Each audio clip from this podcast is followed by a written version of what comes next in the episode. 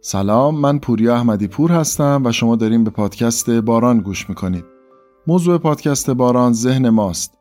در فصل اول به سراغ کتاب تفکر سری و کند دنیل کانمن رفتم. این اپیزود پنجم پادکست بارانه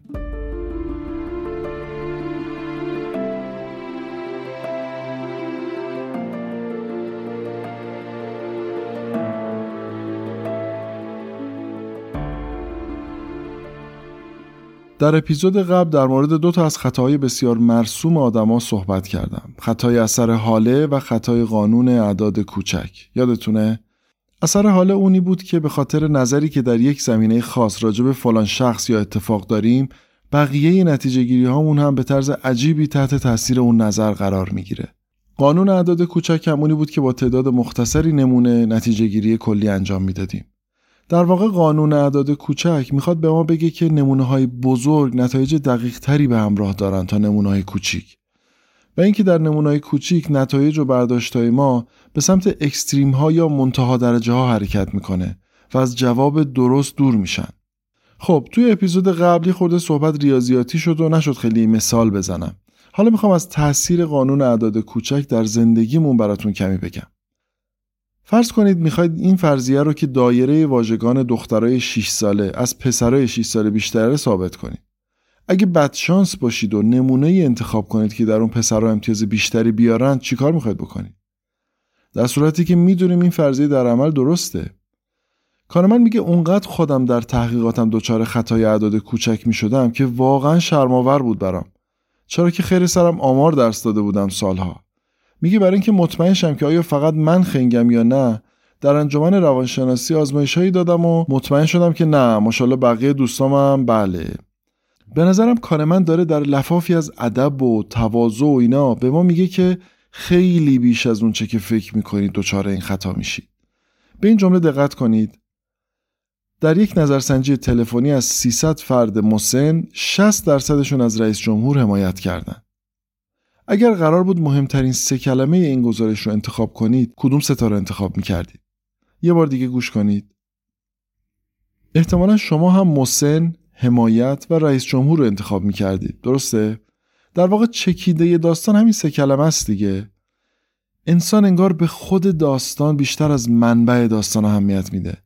در واقع بیش از اون که به این فکر کنیم که بابا 300 نفر که اصلا معیار درستی برای محبوبیت رئیس جمهور نیست فقط به این چسبیدیم که رئیس جمهور محبوبه دیگه. یعنی به طرز نگران کننده ای ماها به داستان بیشتر از اعتماد پذیر بودن داستان علاقه مندیم.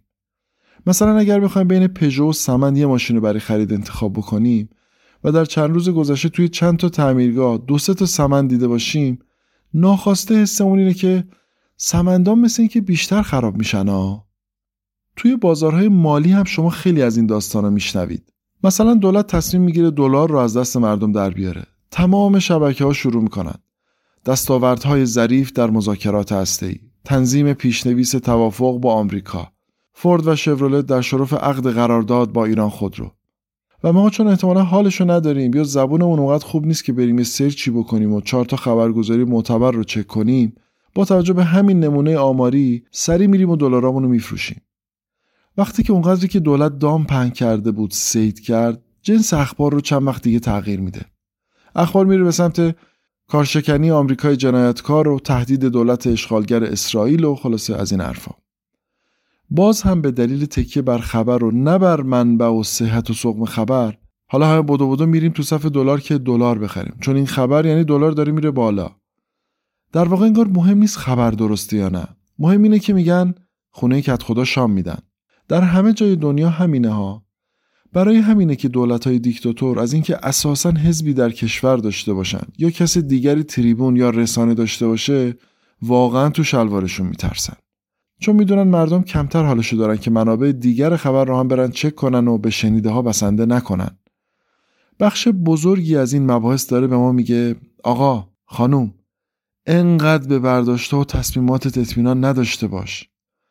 یکی را زشت خویی داد دشنام تحمل کرد و گفته خوب فرجام بتر زانم که خواهی گفت آنی که دانم ای به من چون من ندانی. خب یه سوال. فرض کنید در یک بیمارستان در یک روز قرار 6 تا بچه به دنیا بیان. به نظر شما کدومی که از حالتهایی که میگم بعیدتره؟ پسر پسر دختر پسر دختر دختر. حالت بعد پسر دختر پسر دختر پسر پسر. و حالت سوم هر شش تا دختر. سوال بعد. احتمال اینکه در یک بیابون یک شیر ببینیم بیشتره یا یک گله شیر. چند ثانیه لطفا به این دو تا سوال فکر کنید تا برگردم و راجع بهش بحث کنیم.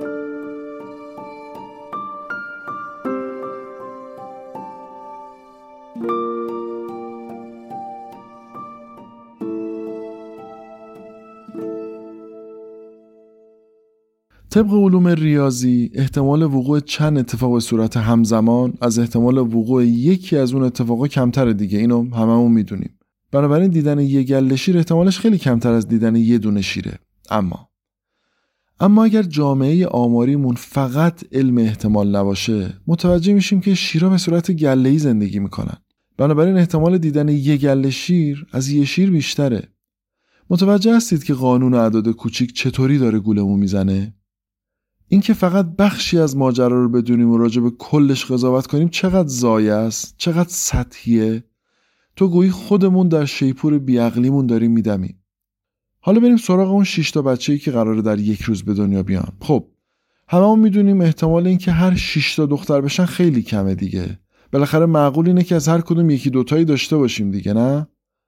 چرا؟ مگه این زایمان ها به هم ربط دارن؟ اینکه اولی چی بشه مگه اثری در این داره که دومی چی بشه؟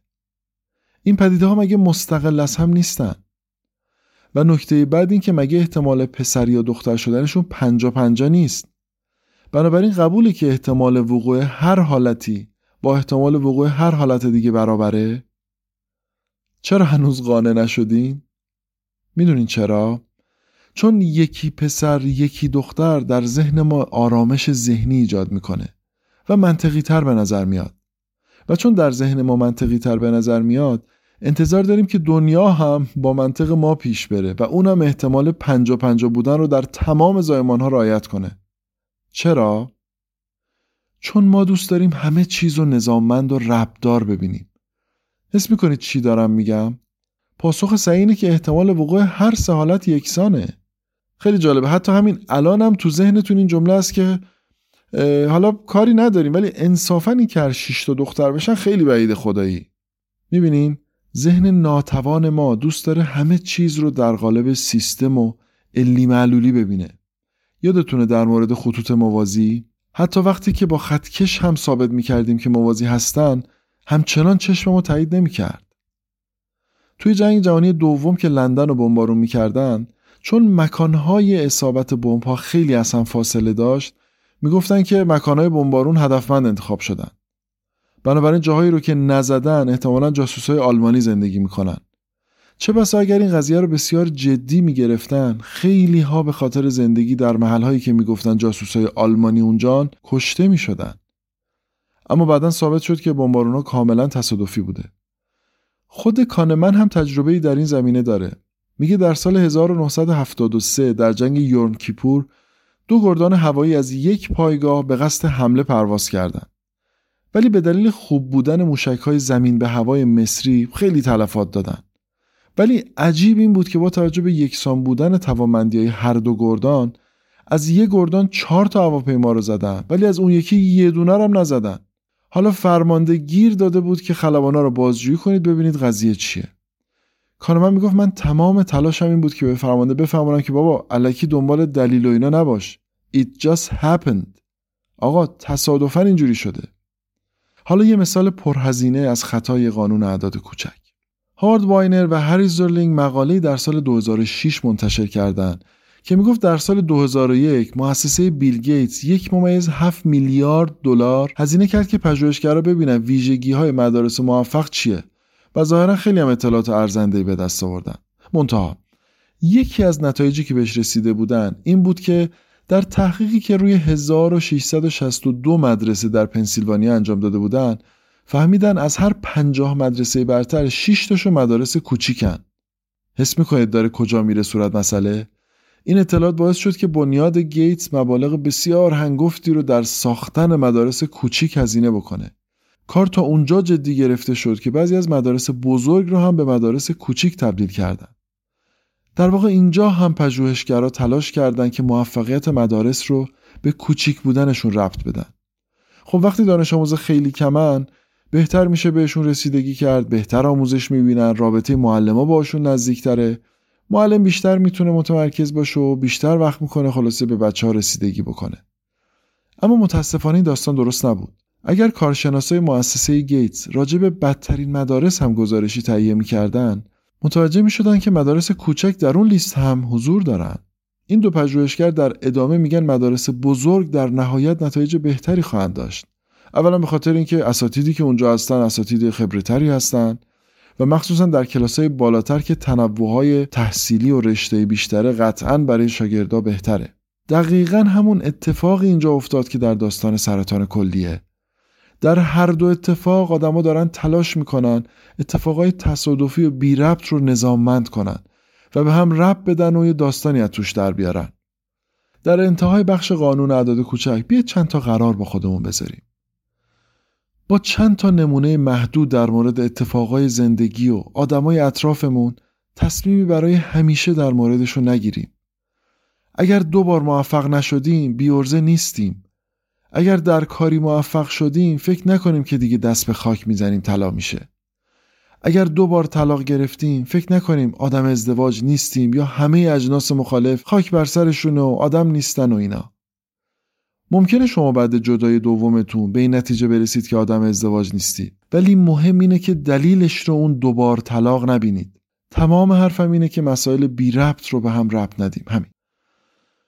حتی مسائلی که می‌خوره خیلی به هم مربوط باشن. این داستان سعدی رو گوش کنین. سعدی میگه شخصی را قرض بسیار آمده بود. تاجری کریم را در بازار به او نشان دادند که احسان می‌کند و دستگیر است. تا نزدیک های تاجر خلاصه می‌رسه و می‌بینه که تاجر داره با یه مشتری سر چندر غاز کلی جر و بحث می‌کنه و سر کله می‌زنه و اینا. تا این صحنه رو می‌بینه کلا به خیال میشه و برمیگرده. زیر لبم میگه تو را که این همه گفت است و گوی بر درمی چگونه از تو توقع کند کسی کرمی؟ تاجر متوجه میشه که یارو باش کار داشت. میفرسته دنبالش و خلاصه یه هزار درهمی بهش میده. طرف از تاجر می‌پرسه اون چی بود؟ این چیه؟ گفت اون معامله بود و این مروت. بنابراین بیاید با کمترین اطلاعاتی که از آدما داریم قضاوتشون نکنیم.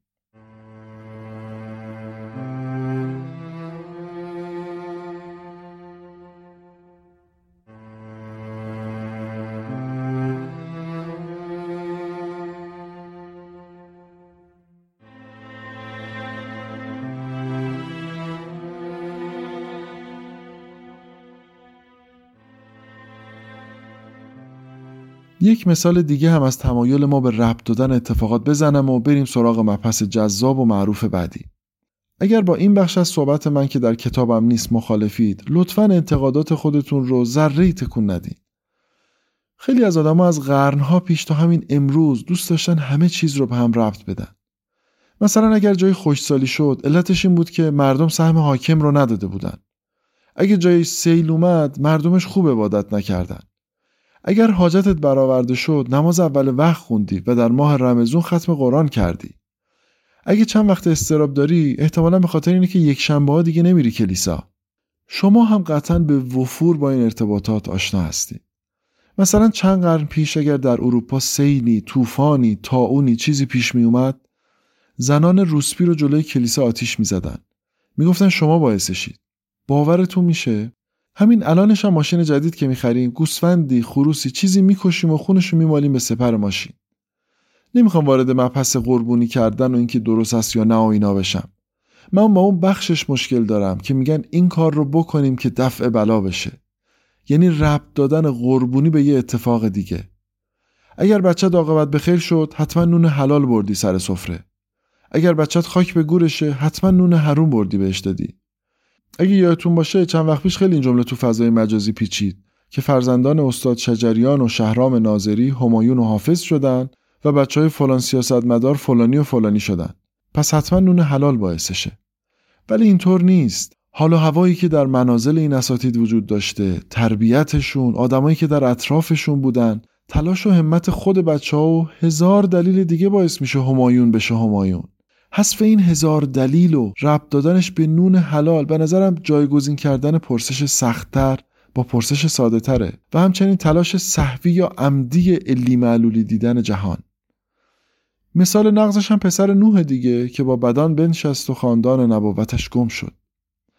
اگر با این حرفها همچنان مخالفید همچنان ازتون این خواهش رو می‌خوام بکنم که حداقل به کمتر ربط داشتن اتفاقات زندگی فکر بکنیم باری. برگردیم به کتاب. کارمن میگه یه بار چرخ قرعه کشی رو در یکی از این بارها جوری دستکاری کردیم که این چرخه به جای 0 تا 100 فقط بین 10 تا 65 می ایستاد.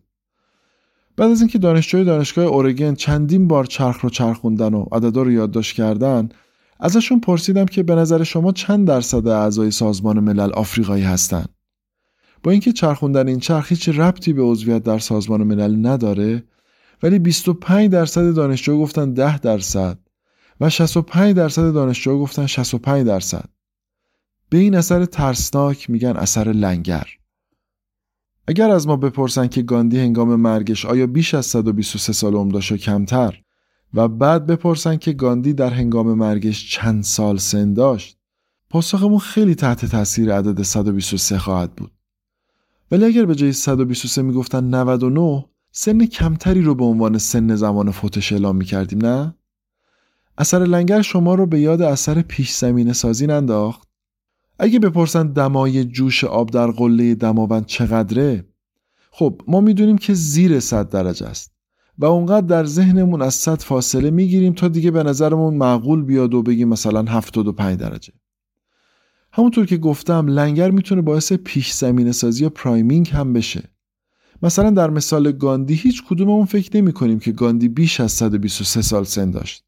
اما این عدد این حس رو در ما تلقین می‌کنه که گاندی موقع فوتش خیلی سن داشته بنابراین عددهایی مثل 105 و 108 و اینا به نظرمون معقول میاد. لنگر شاید تنها خطاییه که ما می‌تونیم به صورت عددی اندازه گیریش کنیم. مثلا از گروهی پرسیدن که آیا ارتفاع درخت سکویا بیش از 365 متره یا کمتر؟ بعدش هم خب حدس می‌زنید دیگه پرسیدن ارتفاع درخت سکویا چقدره؟ میانگین جوابا شد 258 همین سوال رو با ارتفاع 55 متر پرسیدن. این بار متوسط جوابا شد 86 اختلاف دو عدد لنگر یعنی 365 و 55 میشه 310 متر. اختلاف میانگین جواب ها هم میشه 172 که اگر این دوتا رو به هم تقسیم کنیم درصد خطای لنگر این آزمایش به دست میاد که در اینجا 55 درصد بود. البته این محاسبات خیلی مهم نیست به نظرم. برای من حداقل به شخصه این مهمه که حواسم باشه که با این خطاها سرم کلا نذارن و اشتباهی در برداشتها و تصمیمام نکنم.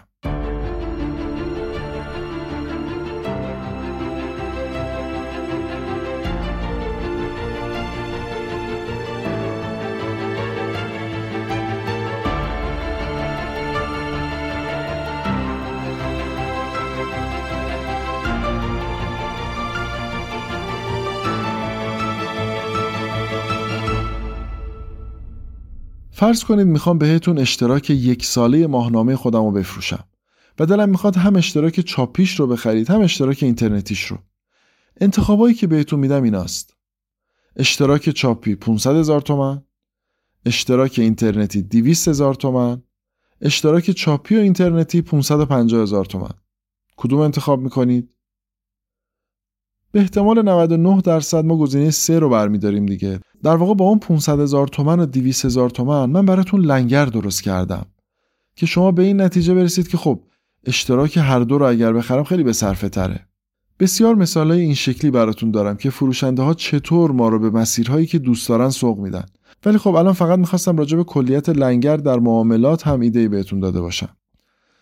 فرض کنید می‌خوایم کمک جمع کنیم برای ساختن یه مدرسه و گروهی رو دعوت می‌کنیم. ببینید اثر این دوتا جمله چیه. من برم پشت میکروفون رو بگم آیا حاضرید برای کمک به احداث این مدرسه نفری 20 میلیون تومن کمک کنید؟ جمله دوم آیا حاضرید برای کمک به احداث این مدرسه نفری 5 میلیون تومن کمک کنید؟ فکر می‌کنید در مبلغی که جمع میشه فرقی ایجاد میشه؟ این آزمایش رو واقعا انجام دادن. اون پرنده ها چای نفتی یادتونه؟ وقتی پرسیدن که آیا حاضرید 5 دلار کمک بکنید، میانگین کمک ها به 20 دلار رسید. و وقتی پرسیدن که آیا حاضرید 400 دلار کمک کنید، میانگین کمک ها به 143 دلار رسید. باورتون میشه؟ 20 دلار کجا 143 دلار کجا اگه حساب کتابم بکنید اثر لنگر اینجا 30 درصد بوده با توجه به مثالهایی که در مورد لنگر زدم یک نکته رو می‌خوام که توجه خاصی بهش بکنید و اون اینه که با من باشید لنگر چه حاوی اطلاعات مربوط باشه و چه اطلاعات بی ربط بسیار محتمله که در پاسخ بعدی ما اثر بذاره.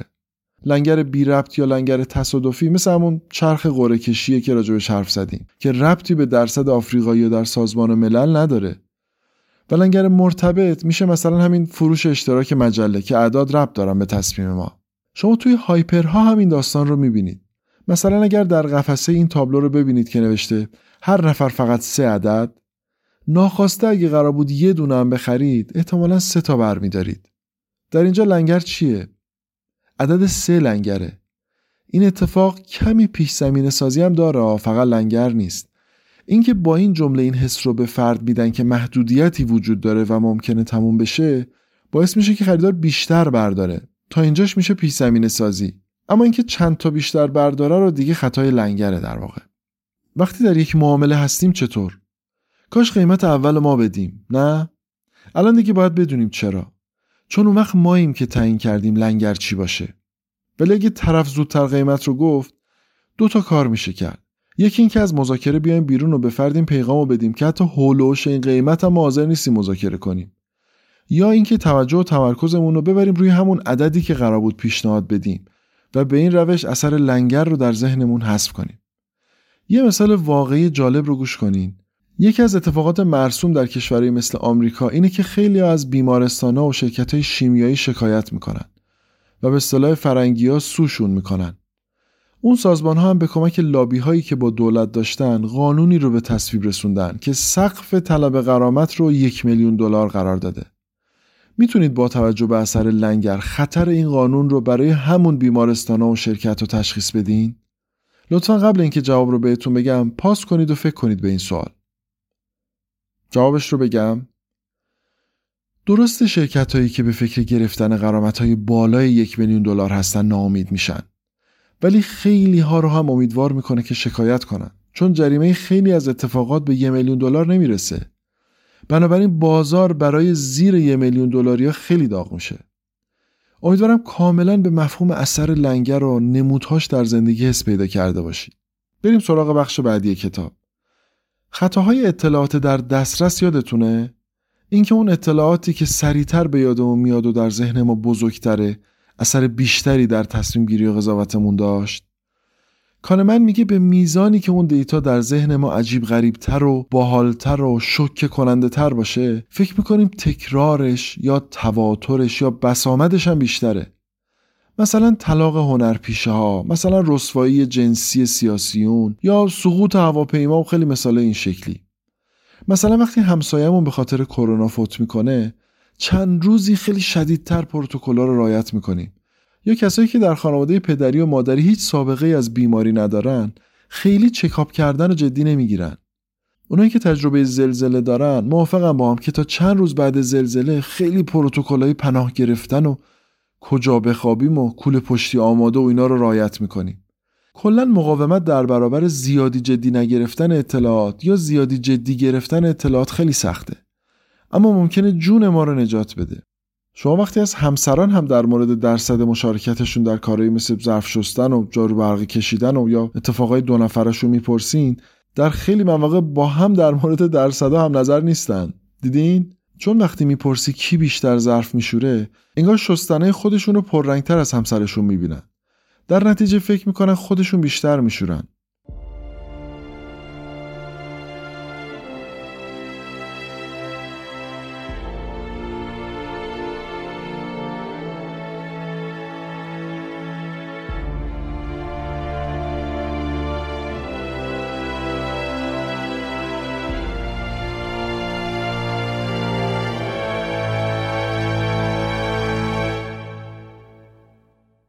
می‌خوام ازتون خواهش کنم که یه کاری بکنید 6 تا کاری که در انجامش اعتماد به نفس دارید رو در ذهنتون مرور کنید الان پاس کردید و دارید مرور می‌کنید دیگه درسته؟ انجامش دادین؟ خب حالا 6 مورد دیگر رو به یاد بیارید که در انجام اون کارها هم اعتماد به نفس دارید اگر واقعا پاس کرده باشید و هر دو حالت رو انجام داده باشید حتما حس می‌کنید که در مورد دوم ذهنتون از حالت استراحت خارج شد و شاید هم به این فکر کردید که چرا دیگه کاری به ذهنم نمی‌رسه؟ یعنی دیگه توی کاری اعتماد به نفس ندارم؟ خیلی جالبه. این آزمایش رو در دو گروه انجام دادن. اون گروهی که دوازده مورد و در مورد خودشون نوشته بودن در کل امتیاز پایینتری به اعتماد به نفس خودشون دادن. در واقع نتیجه مهم اینه. با منید به میزانی که دسترسیمون به اطلاعات کمتر میشه در اون موارد بیشتر دچار تردید میشیم. مثلا اگر از همون بپرسن سه دلیل بیار که چرا با فلانی ازدواج کردی بیشتر به انتخابمون میبالیم تا زمانی که بپرسن ده تا دلیل بیار. اگه ماه گذشته یک هواپیما سقوط کرد اینکه تا یه مدت با هواپیما سفر نمی معنی نداره. چون احتمال تصادف با خودرو یا قطار یا سقوط هواپیما که تغییری نکرده. اگر به همون خیانت شد قرار نیست تا مدت ها همه رو خائن ببینیم. خلاصه اینکه اگر چیزی در مقطعی بولد شد برامون تعمیمش ندیم و اطلاعات پایه و اساسی رو فراموش نکنیم. شرکت های بیمه خیلی خوب از این قانون استفاده می‌کنن. مثلا وقتی خبر آتیش سوزی ساختمون پلاسکو مثل بمب صدا کرد تبلیغات بیمه آتش سوزی هم خیلی زیاد شد یادتونه؟ چون مردم اونقدر خطر آتیش سوزی رو نزدیک به خودشون می‌دیدن که حاضر بودن برای بیمه کردن داراییاشون هزینه کنن. از گروهی از دانشجوها تو آمریکا پرسیده بودن که آسم بیشتر می‌کشی یا گردباد. به نظرتون کدومو گفتن؟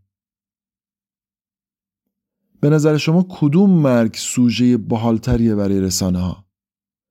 با کدومش بیشتر میشه توجه مردم رو جلب کرد و مخاطب گرفت؟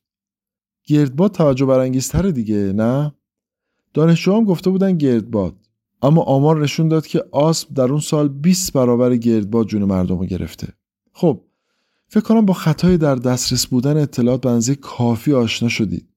Availability heuristic. یکی از مهمترین ابزارهایی که ما رو درگیر این خطا می‌کنه احساسات و عواطفه.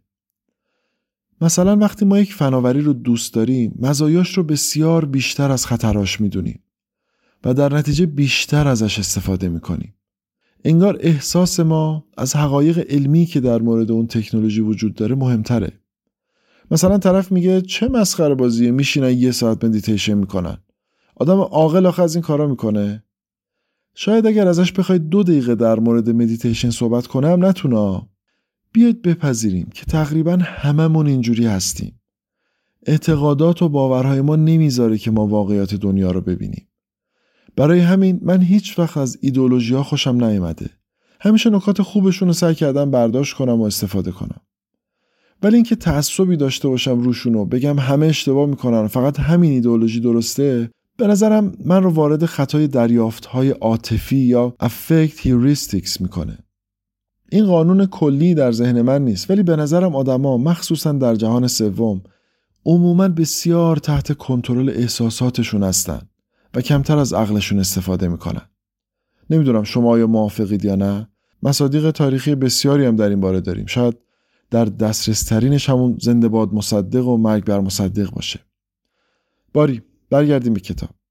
کانمن از کشمکشی که بین دوست و روانشناس معروف پال سلوویچ و حقوقدان برجسته کس سانستین اتفاق افتاده صحبت می‌کنه. اسلوویچ میگه وقتی حادثه اجتماعی به وقوع میپیونده متخصصا فقط بر اساس تعداد مرگ و میر تصمیم می‌گیرن که خطر چقدر بوده و باید چیکار کنن. اما مردم خیلی بیش از این تحلیل های ریاضی میترسن و باید نظر مردم هم در تصمیم گیری های دولتی دخیل بشه. اما سانستین با اشاره به دو اتفاق عظیم در آمریکا این نظر رو رد می‌کنه یکی از اون داستانها کانال لاو هست تو سال 1979 در یک فصل بارونی زباله های سمی که دفع شده بودن باعث آلودگی بیش از حد آبهای زیرزمینی میشن. همه جا بوی بنزین میومد و مردم به شدت ترسیده بودن. پیچیدن خبر در رسانه ها موضوع رو خیلی بدتر کرده بود تا جایی که شبکه خبری ABC برنامه در موردش درست کرد و اسمشو گذاشت زمین کشتار The Killing Ground یه تابوت هم به اندازه بچه کوچیک درست کرده بودن و در مقابل قانونگذارها در حال حرکت بود و خلاصه از این کارا. کاری کردن که در آمریکا کنترل زباله های شیمیایی مهمترین دغدغه زیست محیطی دهه 80 شد. خلاصه برای دفع و رفع خطر بودجه هنگفت تصویب شد. در صورتی که همون سالها دانشمندا خیلی تلاش کردند که بگن بابا اصلا اینجوری نیست چرا شلوغ می‌کنید؟ ولی خب کسی تحویلشون نمی‌گرفت. سانستین میگه با این مبلغ می‌شد جلوی بسیاری از فجایعی رو که همون سالها داشت اتفاق میافتاد رو گرفت داستان دومی که تعریف می‌کنه حادثه الار هست الار ماده شیمیایی که به سیبا زده میشه که هم رشدشون بهتر بشه هم ظاهرشون داستان از اونجایی شروع شد که روزنامه شروع کردن به نوشتن این خبر که این ماده باعث ایجاد تومورهای سرطانی میشه. مریل استری پیش از انتخاب کنگره راجبش حرف زد و خلاصه خیلی این خبر پیچید. کارخونه دارم ناچار شدن سیبا رو کلا پس بگیرن و کار به جایی رسید که FDA این سیبا رو اصلا تحریم کرد. در صورتی که در تحقیقات بعدا نشون دادن که این ماده اثر بسیار ناچیزی به عنوان ماده سرطانزا داره. در واقع حادثه الار واکنشی بود بسیار افراطی به خطری بسیار ناقابل. انگار ما یه وجود خطر رو نادیده می‌گیریم یا زیادی جدیش می‌گیریم سانستین دیگه اسم این موج اطلاعات رسانه‌ای رو نمی‌ذاره برداشت های دسترس پذیری اسمشو گذاشت آبشار دسترس پذیری Availability Cascade. یعنی اطلاعات مثل یک آبشار و بدون کنترل میریزه رو سر مردم. بنابراین بنابراین یادمون باشه بسیاری از روابطی که در ذهن ما برای اتفاقات قائل هستیم در دنیای واقعی وجود ندارن و فقط ما به دلایلی دوست داریم اونا رو به هم ربط بدیم. یکی از اون دلایل ترسهای وجودیه که خودش مبحث مفصلی است. تو گویی مرتبط دیدنشون پوششی است برای روبرو نشدن با حقیقت و فرار از مسئولان رفتار کردن. نکته بعد این که مواظب تاثیر احساسات و عواطف در برداشتمون باشیم و سعی کنیم تاثیر عقل و استدلال رو در تصمیمات و نظراتمون بیشتر کنیم.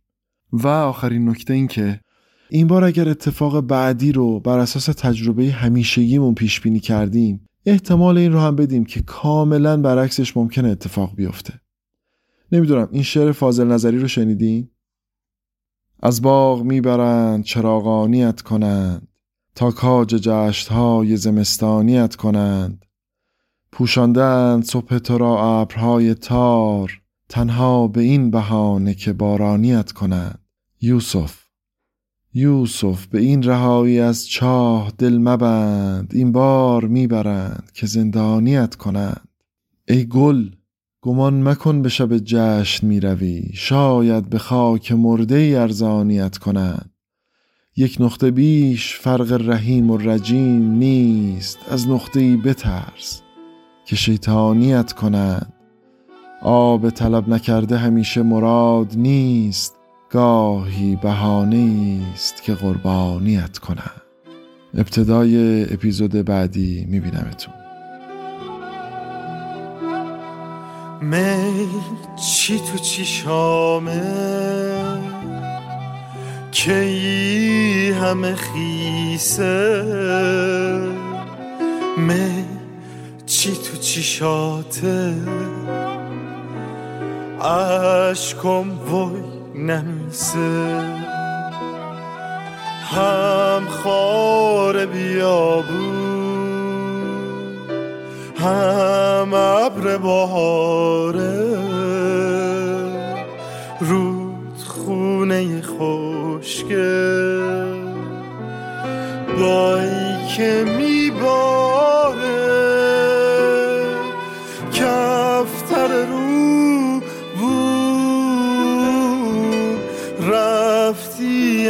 پیشم رفت. بسی زخمم خون از پای چیشم رفت؟ خون از پای چیشم رفت؟ رفتی یه دفعه پس این شد خون خورشید گردنت بود. هزارون ستاره دکمه پیرهنت بود. دم رفتنت گریه کردی یه پرنده تو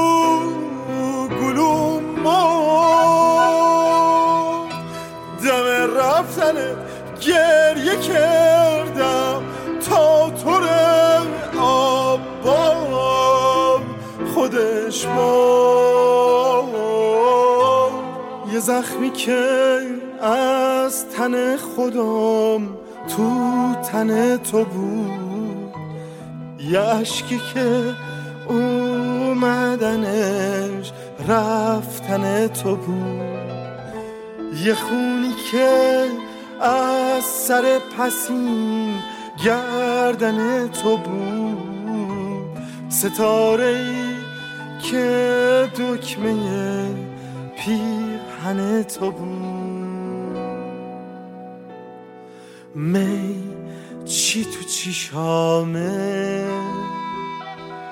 کی همه خیسه؟ می چی تو چیشاته؟